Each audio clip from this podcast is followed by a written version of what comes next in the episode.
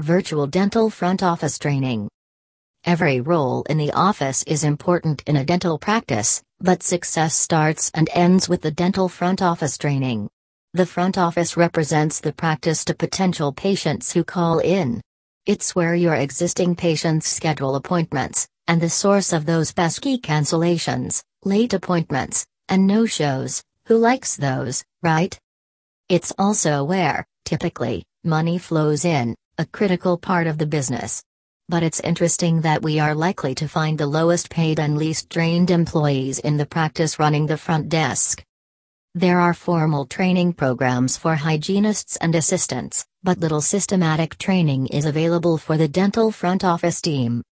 The tricky part is to find a program that fits the vision and culture of your practice, has a proven record, and will be taken up by the front office team with enthusiasm. Watch Alex Nottingham and Heather Nottingham discuss the five common mistakes with dental front office training. Common mistakes. Here are five common mistakes to avoid when considering a dental front office training program. 5 common mistakes with dental front office training, and how to fix them fast. Virtual Dental Front Office Training, All Star Dental Academy. 1. Sporadic and or lengthy training sessions.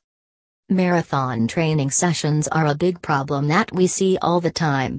Seminars are fun for team building, hey, we even do live seminars ourselves, however, day long lectures are not ideal for maximum information retention and implementation.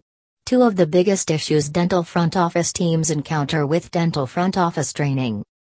Going to an all day seminar is not only long and tiring, but most of the time the team brings back little to no information that is going to create any lasting change for their office.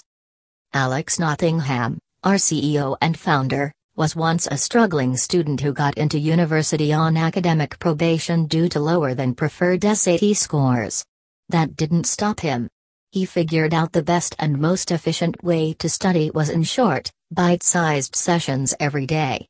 Alex not only began to excel in class, but eventually, he became a study skills specialist, helped other students, and graduated summa cum laude.